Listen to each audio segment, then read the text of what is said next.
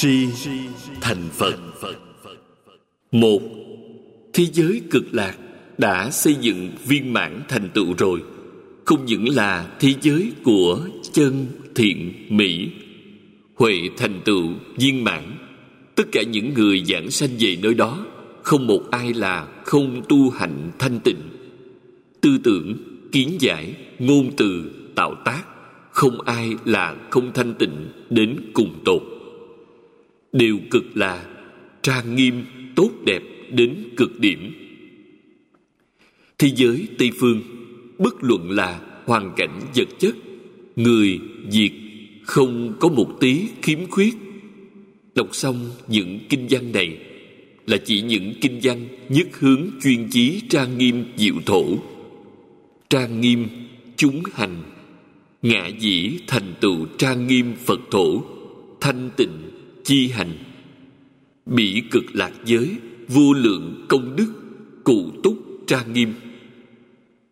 Mà vẫn không muốn giảng sanh về tây phương cực lạc thế giới để gần gũi với a di đà phật. Người như thế thì giống thầy lý từng nói, phi ngu tức cuồng. Không là ngu muội thì là cuồng vọng. Nói cách khác, đầu óc không bình thường người bình thường biết được sự thật này, lẽ nào lại không cầu sanh về thế giới tây phương cực lạc? Hai, tính thọ phụng hành. Phải thực sự tính, phải thực sự thọ, thành thật y theo những lời dạy của phật mà làm. Nếu có thể làm theo, thì là đệ tử đệ nhất của như lai. Tương lai quyết định được giảng sanh chúng ta đã ghi danh, đăng ký, lấy số ở tây phương cực lạc thế giới. Đương nhiên quyết định phải đi. Bây giờ ở thế giới này chỉ là tùy tuồng mà diễn. Đừng nên mãi mê nữa. Nhất định phải hiểu rõ. Hết thảy dạng pháp trên thế gian này đều là giả, nên buông xuống, xả bỏ hết. Trên thế gian này, bất luận đối với người nào, việc gì vật chi, trong lòng quyết không có một tí lưu luyến. Bởi vì chúng ta là người của thế giới tây phương cực lạc, quyết định giảng sanh, một tí nghi ngờ cũng không nên có.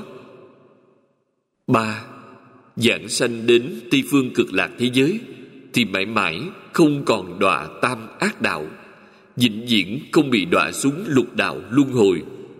Quý vị đến lại thế gian này là bồ tát thừa nguyện tái lai. Không có thứ gì là không tự tại. Quý vị đến để độ chúng sanh, chứ không phải đến để thọ báo. Quý vị đến để thị hiện là diễn tuồng, nhưng là diễn cho người khác xem. Đó hoàn toàn khác hẳn. Bốn. Khi chúng ta sanh đến thế giới tây phương cực lạc kiến tư phiền não chưa dứt, trần sa phiền não chưa đoạn, vô minh chưa phá hết. Đẳng giác bồ tát vẫn còn một phẩm sinh tướng vô minh chưa dứt đoạn. Về đến tây phương cực lạc thế giới, sẽ đoạn tuyệt hết những thứ phiền não này rất nhanh rất dễ dàng. Dứt hết phiền não thì chứng đắc viên mãn của vô thượng chánh đẳng chánh giác.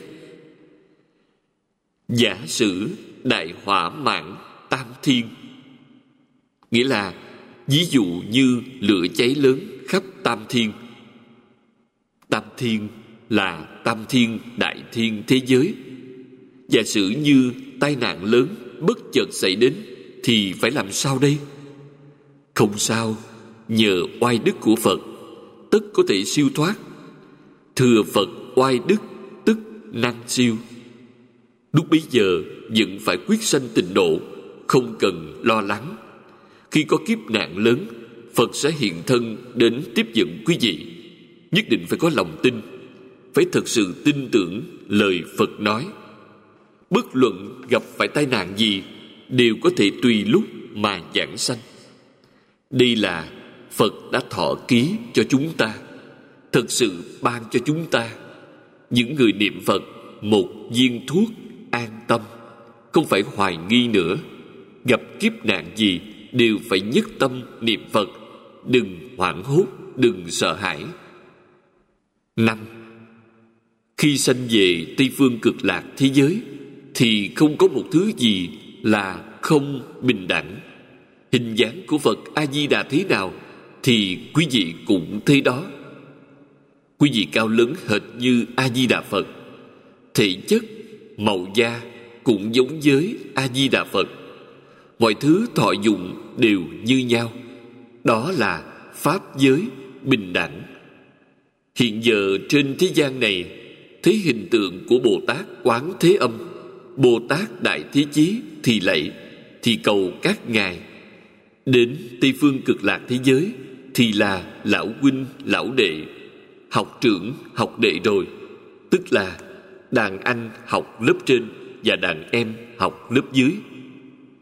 Nếu chúng ta dùng phương pháp thông thường mà tu hành, quý vị thử nghĩ xem, phải tu đến năm nào mới sánh bằng các ngài? Duy chỉ có pháp môn niệm phật, khi giảng sanh thành công là tu hành bình đẳng với các ngài. Vì vậy, trong tất cả pháp môn, không có gì khác thù thắng hơn. Có thể thấy rõ đây là pháp môn cứu cánh phương tiện.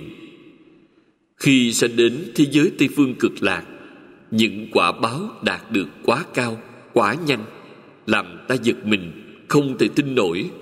Nhưng đó là sự thật. Người như chúng ta, một vọng phiền não cũng chưa đoạn, được đới nghiệp giảng sanh. Vừa sanh đến tây phương cực lạc thế giới, thì đứng ngồi ngang hàng với quán âm thế chí văn thù phổ hiền, chư vị bồ tát. Vậy thật quá rồi. Nhưng đó là sự thật. Sanh về cực lạc thế giới, tức viên chứng tam bất thoái. Do đó, tuy là phàm phu, nhưng có thể nói là đã là đẳng giác bồ tát. Sự thật này, trong yếu giải của ngẫu ích đại sư nói rất tường tận, tỉ mỉ. Sáu sanh đến tây phương cực lạc thế giới thì là vô lượng thọ. Tuổi thọ ngang bằng giới a di đà phật. Thọ mạng dài không cách nào tính đếm được. Máy tính hiện đại nhất trên thế giới ngày nay cũng tính không ra. Đây là từ vĩnh sanh, tức là sống mãi, mà trong các tôn giáo khác thường nói. Vĩnh sanh thật sự, trên trời còn chưa được tuổi thọ chỉ dài hơn một tí so với người thế gian mà thôi. Tuổi thọ của cõi trời phi tưởng, phi phi tưởng là bát dạng đại kiếp, vẫn còn là một con số nhất định. Duy chỉ có tây phương cực lạc thế giới là thật sự vô lượng thọ. Vì vậy, sanh về tây phương cực lạc thế giới, tức là một đời thành tựu. Bảy ngoại trừ cực lạc thế giới ra, trong lục đạo luân hồi, trước sau đều là cô độc. Đến thế giới tây phương cực lạc thì không còn cô đơn, vì bà con quyến thuộc quá nhiều. Cha mẹ, sư trưởng, bạn học, đạo hữu, thân bằng, quyến thuộc trong những kiếp quá khứ đã niệm phật được giảng sanh. Họ cùng a di đà phật đến tiếp dẫn quý vị phàm những vị thiện nhân theo a di đà phật cùng đến để tiếp dẫn quý vị đều có quan hệ với quý vị. Không có quan hệ sẽ không theo phật đến tiếp dẫn quý vị. Vừa gặp mặt thì giới thiệu, tôi là bạn, vợ chồng, anh em, chị em, bạn tốt, đạo hữu đồng tu của đời nào kiếp nào của quý vị. Vừa nói, bản năng của các thứ túc mệnh thi nhãn thông lập tức khôi phục nhớ lại rồi đều là quen biết cả. Thì ra, ở nơi tịnh độ, bà con bạn bè nhiều như vậy, tiếp đón thật không dễ. Trong kinh nói rất rõ, đến khi lâm chung, một hơi thở không vào, đến lục đạo luân hồi, thay hình đổi dạng, tuy gặp mặt nhau mà không nhận ra. Thì mới biết, ân ái không phải là thật không có cách nào để giữ lại được. Duy nhất giảng sanh tây phương cực lạc thế giới, bà con gia quyến của đời đời kiếp kiếp, bất luận đọa đến đường nào đều thấy được, đều nghe được, hoàn toàn biết rõ tình trạng sinh hoạt lúc bấy giờ của họ. Do đó, muốn thật sự yêu thương gia thân quyến thuộc của mình, chỉ có một cách, mau mau về tây phương cực lạc thế giới trước tiên đến đó để quan sát những gì thân bằng quyến thuộc. Đến khi thấy họ hồi tâm chuyển ý, có thể tiếp thu phật pháp, thì đi độ họ, dẫn dắt họ về cực lạc thế giới. Lúc ấy, chính tự thân mình có năng lực này. Hiệu quả nhất là lục đạo luân hồi. Hiện tại trong thế giới này, bà con quyến thuộc của quý vị có được mấy người? Khi chuyện kiếp rồi thì đừng ai nấy đi, không còn quen biết nữa. Mọi thứ quan hệ đều phải bắt đầu lại từ đầu. Cho nên rất xa lạ, duy chỉ ở tây phương cực lạc thế giới mới có nhiều thân bằng thiện hữu. 8. Sanh đến Tây phương cực lạc thế giới, Ai ai cũng thần thông quảng đại. Tôn Ngộ Không trong phim Tây Du Ký không so sánh nổi, Kém hơn nhiều. Tôn Ngộ Không mới có 72 phép biến hóa, Chẳng ra gì cả. Đến Tây phương cực lạc thế giới, Biến hóa, vô lượng, vô biên, Phân thân đi độ những thân bằng quyến thuộc. Còn bản thân mình Thì không rời khỏi bên cạnh A-di-đà Phật. Quý vị có thể phân ra vô số thân, Mỗi ngày lạy vô số Phật, Độ vô số chúng sanh. Toàn là dùng phân thân mà đi. Sanh đến Tây Phương Cực Lạc thế giới, Nhớ thương bà con quyến thuộc của quý vị. Hiện họ sống ra sao, Quý vị lúc nào cũng nhìn thấy được. Cho dù họ ở lục đạo luân hồi, Họ không nhận ra quý vị. Quý vị vẫn nhận biết họ. Họ đã đến con đường nào, Tình trạng hiện giờ ra sao? Lúc nào thì cơ duyên chín mùi Tức là lúc quý vị nói Pháp với họ, Thì họ nghe lọt tai, Họ có thể tin. Thì quý vị có thể tùy lúc hóa thân, Vì họ mà thuyết Pháp, Đi độ họ. Do đó, Muốn thật sự giúp đỡ thân bằng quyến thuộc Không đến Tây Phương cực lạc thế giới, Thì không có năng lực này. Chính Phước đức thật sự do chúng ta tu hành Chỉ giúp được dòng linh của ông bà, cha mẹ Sanh về cõi trời đau lợi. Tất nhiên đó không phải là cứu cánh. Tương lai vẫn không tránh khỏi luân hồi. Thực sự muốn giúp đỡ họ được cứu cánh Cách duy nhất là tự mình giảng sanh về tịnh độ. Nếu người thân quyến thuộc sanh đến cung trời đau lợi Thọ mạng của thiên nhân rất dài. Quý vị có thể hóa thân lên trời giảng kinh thuyết pháp cho họ, Khuyên họ niệm Phật giảng sanh. Đó mới là thật sự giúp đỡ họ, Cũng là lợi ích của công đức thật sự. 10. Sanh về Tây Phương cực lạc thế giới. Ác nghiệp của đời đời kiếp kiếp Đều xoay chuyển lại. Những oán gia trái chủ trong đời quá khứ, Nợ mạng của họ cũng được. Nợ tiền cũng được, Đều không cần bận tâm để ý. Phải trả không? Đương nhiên là phải trả. Trả bằng cách nào? Làm Bồ Tát đi độ họ, Đi giáo hóa họ. Vì khi sanh về Tây Phương cực lạc thế giới rồi, Tất cả tánh đức đều bộc lộ, Trả tiền rất dễ dàng. Trong tự tánh, Có vô số của báo, Có thể trả gấp nhiều lần cho họ, Khiến họ sanh lòng hoan hỷ. Đến Tây Phương cực lạc thế giới Mới có bản lĩnh này. Nam Mô A Di Đà Phật.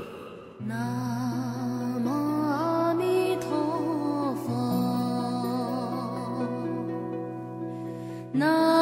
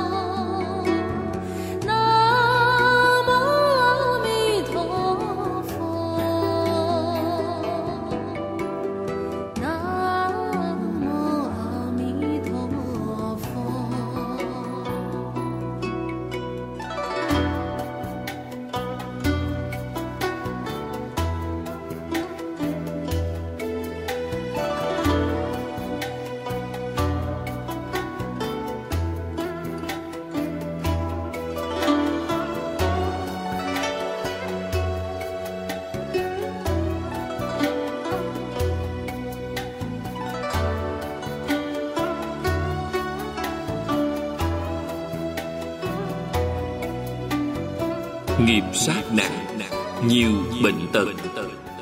Tịnh không pháp sư thuật giảng. Người trên thế gian có rất nhiều bệnh tật. Từ đâu mà đến?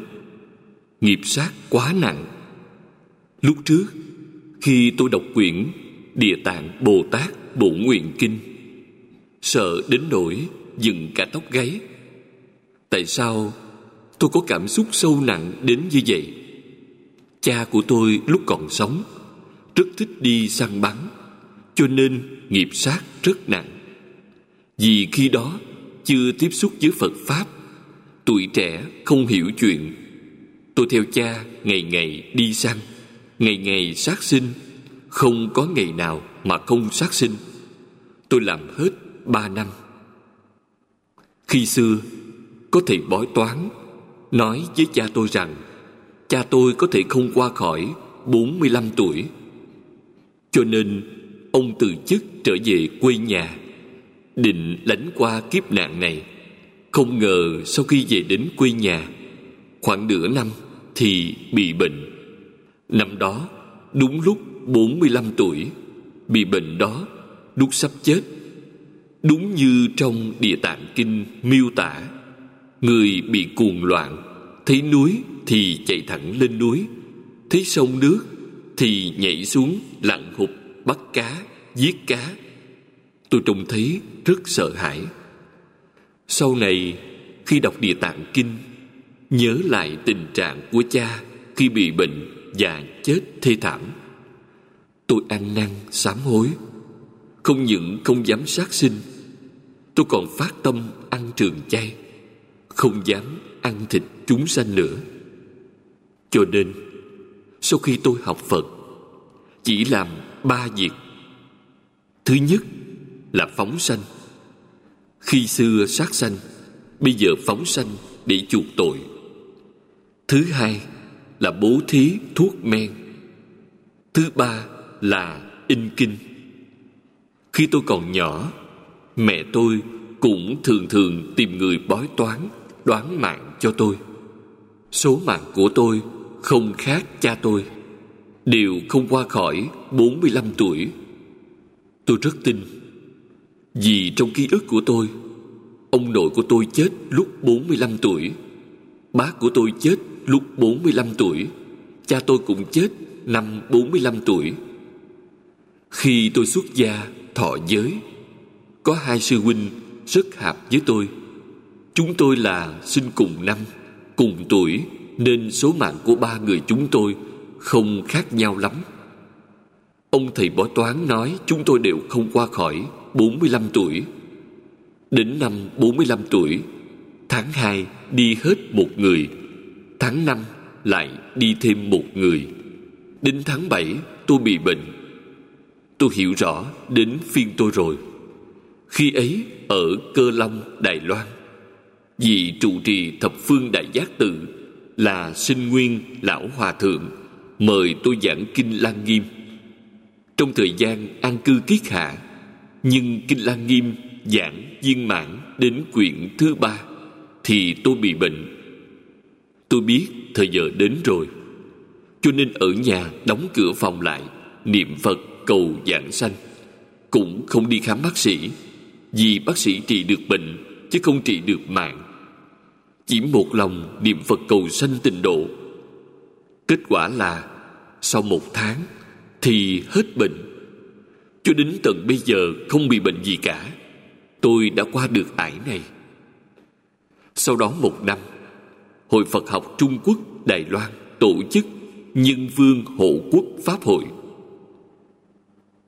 Vào thời kỳ này, tôi giảng Nhân Vương Hộ Quốc Bát Nhã Ba La Mật Kinh trong Pháp hội, tôi gặp được Cam Châu Hoạt Phật, tức là Phật sống. Ngài mời tôi ngồi xuống. Ngài nói với tôi, Tình không Pháp Sư, lâu ngày ta không gặp mặt rồi. Tôi nói, Bạch Phật gia, có việc gì không? Ngài nói, trước kia sau lưng ông, chúng tôi có nói rằng con người của ông rất thông minh, đáng tiếc là thọ mạng ngắn lại không có phước báo. Tôi đáp rằng, điều này nói trước mặt tôi cũng được, tôi không kiên kỵ, tôi hiểu rõ. Ngài lại nói, nhưng mà mấy năm nay ông giảng kinh hoàng pháp lợi sanh, công đức làm được rất lớn. Vận mạng của ông đã hoàn toàn chuyển đổi, không những có đại phước báo, thọ mạng của ông còn rất dài. Vì tôi đã đọc kinh địa tạng thấy được quả báo của cha phải chịu, tôi mới hồi đầu quay lại. Cho nên, cảm xúc của tôi thâm sâu hơn người khác. Tôi đi săn bắn ba năm, tạo tội sát sanh rất nặng. Tôi 26 tuổi học Phật, sau đó là ăn trường chay, không dám sát sanh nữa. Tôi đã được quả báo này, tôi có thể làm chứng cho quý vị. Có người nào mà không hy vọng và cầu cho thân thể được khỏe mạnh, cường tráng. Làm cách nào? Trì giới không sát sanh, từ trong tâm mà trì. Đối với tất cả chúng sanh, phải đoạn ý niệm sát hại, quyết định không làm việc gì có thể thương tổn đến tất cả chúng sanh. Không những không được làm, ý niệm cũng không được có. Những động vật nhỏ bé như muỗi kiến cũng không được sát hại. Quả báo của quý vị là trường thọ không bệnh khỏe mạnh. Trích lục từ a nan vấn sự phật kiết hung kinh. 15, 13, 78 Nam mô A Di Đà Phật. Nam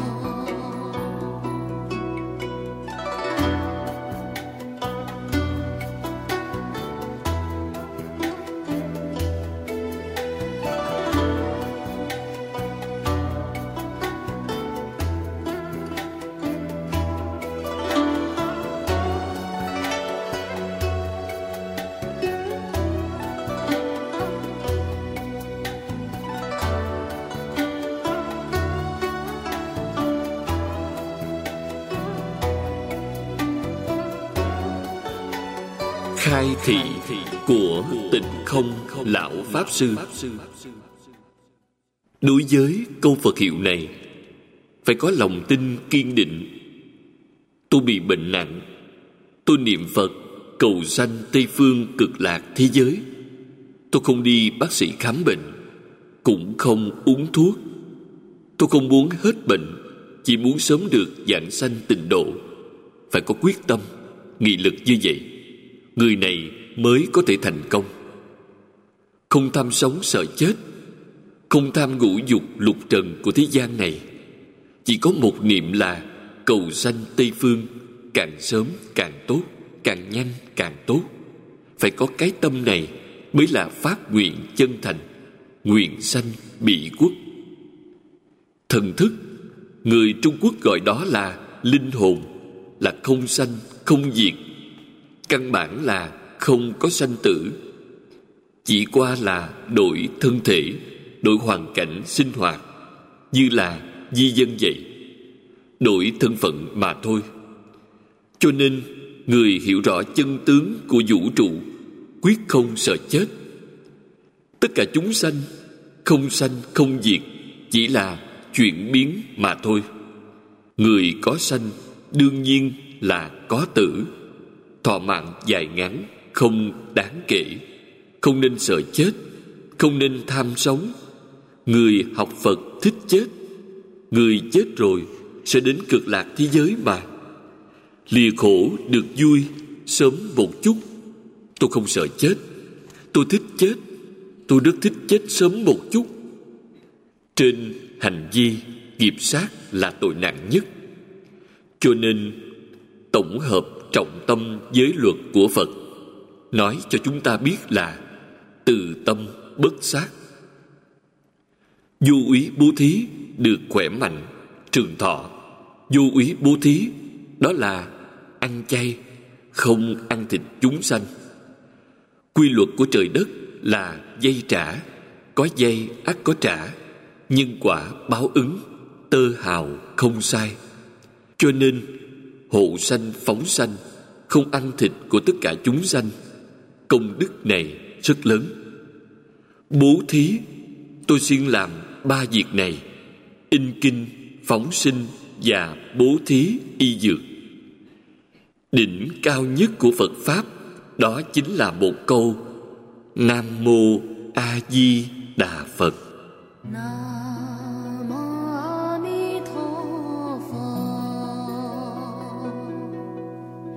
那。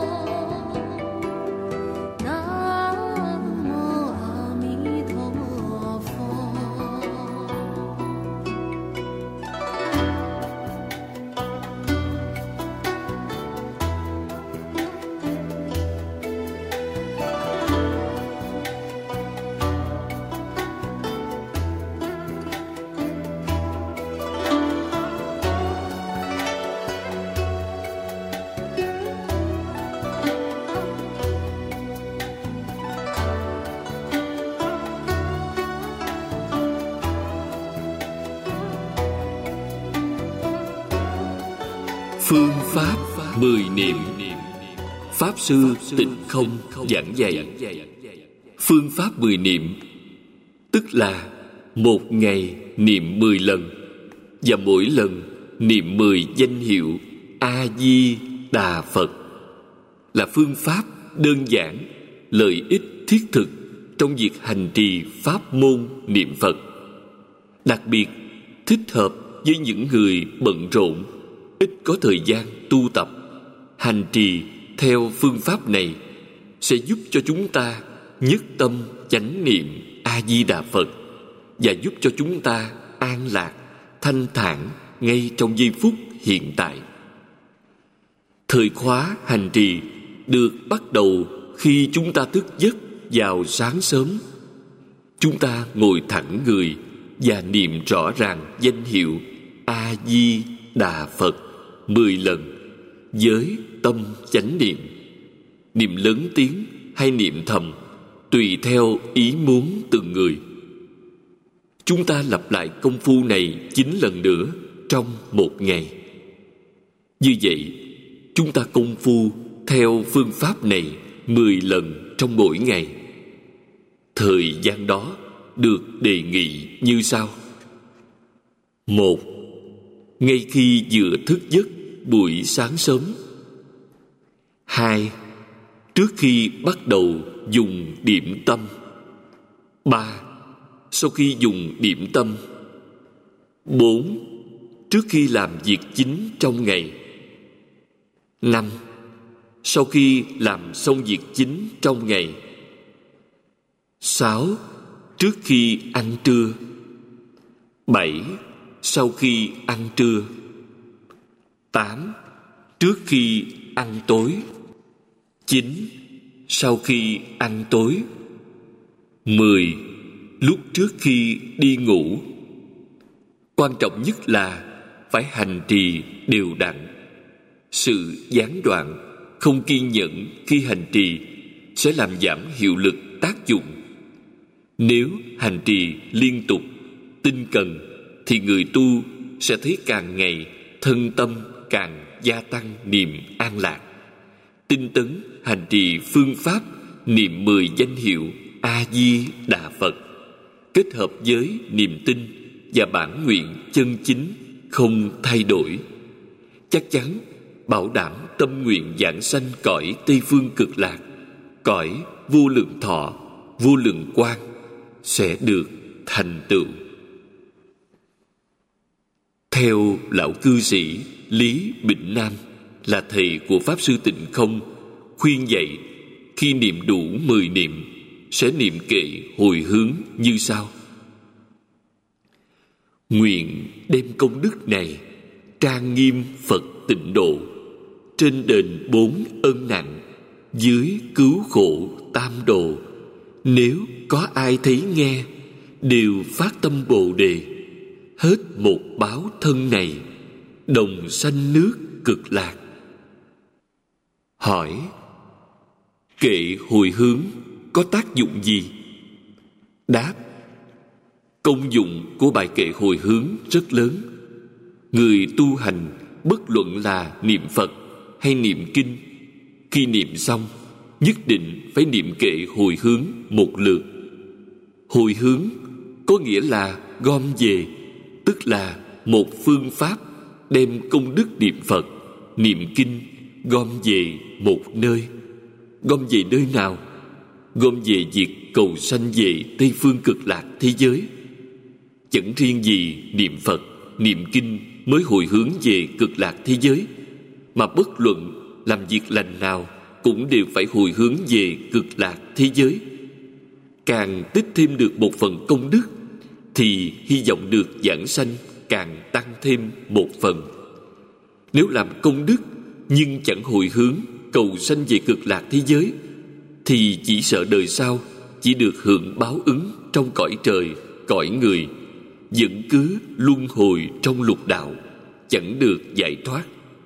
Phước báo càng lớn, càng dễ tạo tội, nên kiếp kế tiếp đó càng đáng sợ hơn vì thế, người học phật phải nên đem hết thảy công đức, hồi hướng dạng sanh tây phương thì lúc lâm chung mới có hy vọng được sanh về tây phương cực lạc thế giới.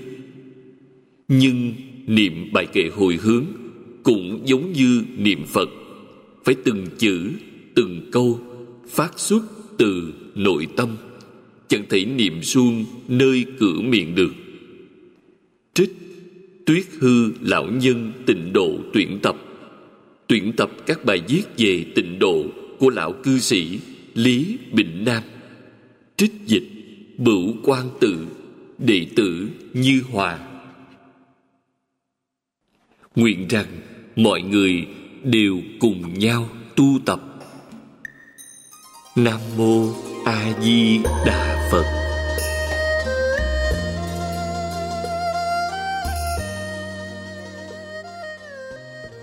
Chúng đạo tràng tịnh độ, thành kính cúng dường. Chuyện âm. Diễn đọc. Phật tử quảng tâm.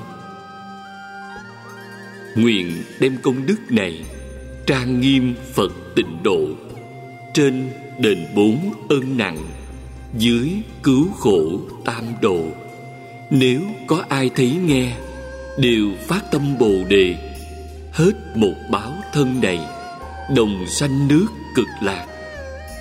Nam mô a di đà phật.